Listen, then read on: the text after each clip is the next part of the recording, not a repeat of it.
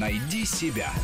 Интересные профессии с Аллой Волохиной. Мы заговорили до новостей о бакалавриате, магистратуре, аспирантуре. Давайте мы измерим в зарплатах. Вот на какую зарплату может рассчитывать выпускник бакалавриата, магистратуры, аспирантуры? Насколько каждая из этих ступеней могла бы повысить эту зарплату? Или это не работает так? Мы можем сейчас говорить о каких-то э, первоначальных оценках э, зарплатной премии, если так можно выразиться, э, между магистратурой и бакалавриатой. Да, действительно, магистры э, работают на позициях, которые приносят большую заработную плату. Я опять говорю в терминах стартовой заработной платы, потому что потом, естественно, происходит корректировка с учетом опыта и всего остального. Угу.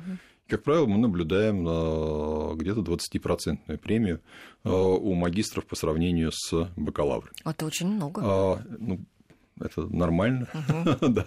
А, это все-таки другая ступень образования, гораздо более нишевая. А, но я бы из этого разговора вывел аспирантуру, потому что аспирантура это немножко про другое.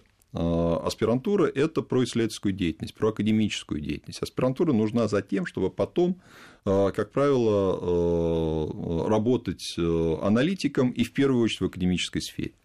Очевидно, что когда мы говорим про трек э, бакалавриат, э, магистратура, аспирантура и потом академическая деятельность, то это вопрос о том, приносит ли академическая деятельность зарплаты более высокие по сравнению с э, различными другими профессиональными сферами деятельности. Нет, не приносит.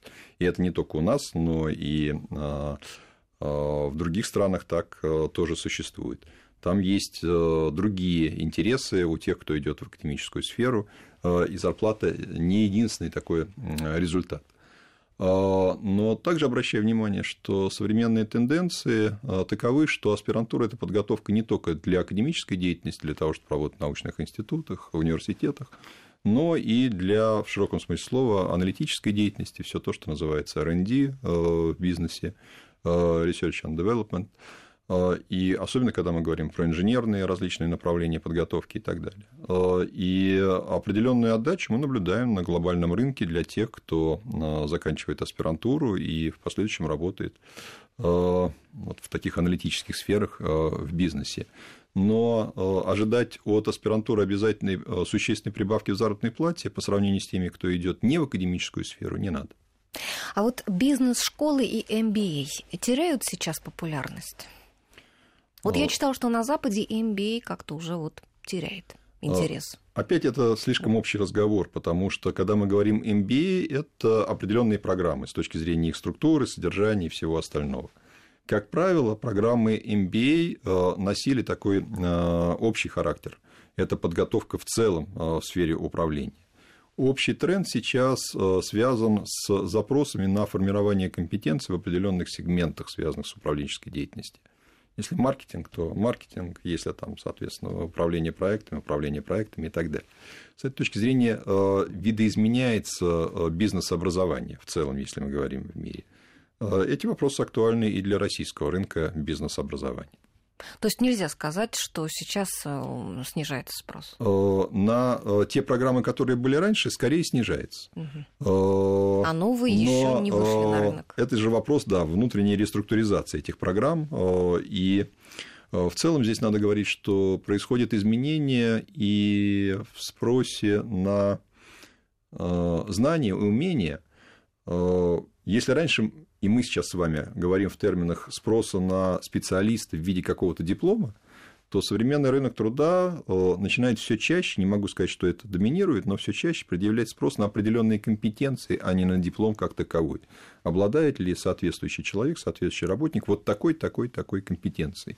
Эти компетенции могут формироваться очень по-разному, иногда и вне диплома, а в том числе и диплома MBA. Кстати, говорят о том, что дипломы там, в скором времени, они как-то будут изменяться, и это будет уже каким-то подобием резюме, где будут там вот именно прописываться Это и сейчас уже отчасти так. А, потому что они могут быть дополнены э, различными дисциплинами, прослушанными как на платной, так и на бесплатной основе.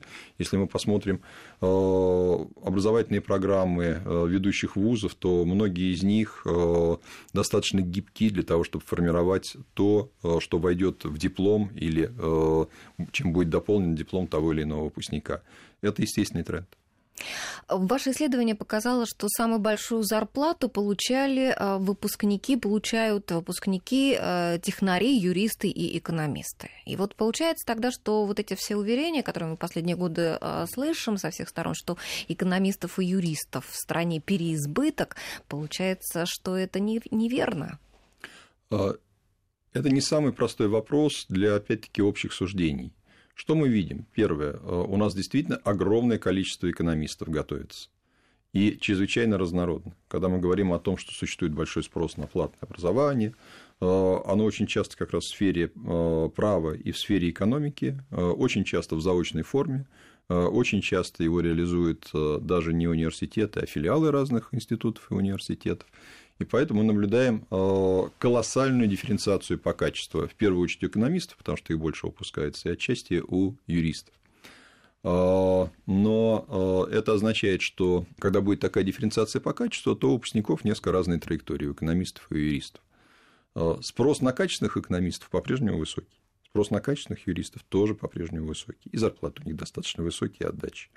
А, проблема э, того, что существует э, избыточная подготовка экономистов и юристов, она существует избыточная в некачественном сегменте образования. И как раз это является проблемой и для рынка труда, и для рынка образовательных услуг. А, скажите, технарей сейчас менее строго рассматривают работодатели, чем юристов и экономистов, может быть, в силу того, что их э, там, больше не хватает на рынке? А, не хватает качественных специалистов на самом деле у нас по-прежнему довольно... Ну вот, допустим, а, выпускнику, ну, такого очень средненького технического вуза и выпускнику, ну, такого же качества, там, юридического или экономического факультета а, сложнее вот последним вот этим гуманитарием устроиться? И тому, и тому будет не сладко, потому что такой выпускник средненького технического вуза. А, выпускник средненького технического вуза, как правило, имел с точки зрения вузов, дифференцированных по качеству в виде среднего балла ЕГЭ, он, как правило, имел в качестве э, поступления э, где-нибудь 40 э, баллов по математике, что, в общем, вряд ли позволяет стать хорошим инженером и хорошим специалистом. Поэтому и это массовая до недавнего времени ситуация по российскому образованию, по техническим вузам, если мы говорим не о ведущих. И перспективы вот также средние. Э, в этом отношении э, плохое образование как для технарей, так для юристов, так для экономистов э, перспективы особо не обеспечивает. Ну а если нет никого, если на это место, возьмут ведь и такого? Нет, рынок труда все равно будет искать тех, кто является специалистом и тех, кто может создать продукт. Работодателю же не место надо занять. Ему надо получить специалиста, который участвует в бизнес-процессе, в технологии и выполняет работу определенного качества для того, чтобы создать продукт, а, который является основой его деятельности, который он предъявляет рынку и так далее. Поэтому а, работодатель будет стараться всячески получить этого квалифицированного специалиста а, получить с других территорий, там, с других рынков труда, с глобального рынка труда, что мы и наблюдаем. Рынок труда в этом отношении, он же не галочку ставит. Э, он работой занимается. Ну, а взять выпускника и выучить самому. Вот раньше очень часто так э, работодатели поступали, вообще говорили, вот ты пришел из института, да, забудь там все, чему тебя научили, мы тебе сейчас вот расскажем, как надо работать. Сейчас поменялось с этим?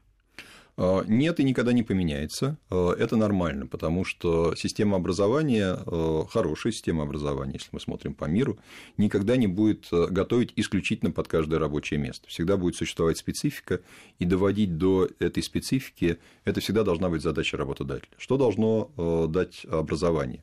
И почему работодатель себе может позволить говорить, забудь все, мы тебя научим? Образование должно сформировать фундаментальные компетенции, должно сформировать э, основы soft skills, должно э, сформировать э, умение учиться и осваивать новые знания.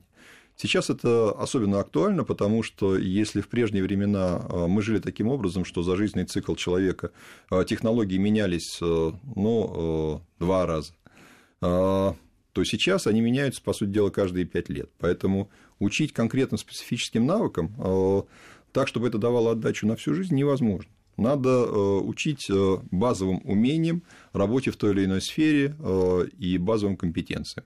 А дальше все равно придется переучивать. И переучивать сразу после окончания, точнее, доучивать после окончания учебного заведения, и переучивать и доучивать на протяжении уже всей жизни. А, что касается а, России, то, э, безусловно, те работодатели, которые заинтересованы высококлассных специалистов, инвестируют в различную дополнительную профессиональную подготовку, но на общем фоне мы это делаем меньше, чем в других странах. Ну, у нас подходит к концу а, время нашей программы, осталось полторы минуты. Вот резюмируя наш разговор, если мы начали с троечников и с отличников, а, получается так, вот из нашего разговора, что не надо рваться, получать там э, все силы тратить на получение пятерок в вузах, пусть лучше будет у тебя тройка, но зато ты получишь рабочий опыт. Вот правильно мы сделали вывод? Нет, неверно. А, первый вывод, который надо сделать, э, надо получать образование в качественном вузе. Это очень важно. И это, в первую очередь, дает отдачу, это показывает и э, академические исследования, и э, практика. А, второе. Надо учиться хорошо, потому что ведь вопрос не только в там, тройке и пятерке, но и вопрос в освоении определенных знаний, умений, компетенций и учиться так хорошо, чтобы не быть отчисленным из качественного вуза и так далее. А, и э, надо дополнять э, хорошую учебу еще и профессиональным и трудовым опытом, и тогда у тебя есть хорошие перспективы на рынке труда. Ну что ж, спасибо большое, Сергей Юрьевич. Пожелаем всем, кто сейчас пишет в школах ЕГЭ, чтобы за экзамены получили максимальный балл, на какие только дети надеются. Родителям поменьше волноваться, выбирать правильный хороший вуз. Ну, в общем, все как сегодня в нашей программе. Какие советы мы услышали от проректора Высшей школы экономики Сергея Рощина. Спасибо большое, Сергей Юрьевич. Всего доброго. Спасибо. Всего И хорошего. спасибо всем, кто нас слушал. Найди себя. Интересные профессии с Аллой Волохиной.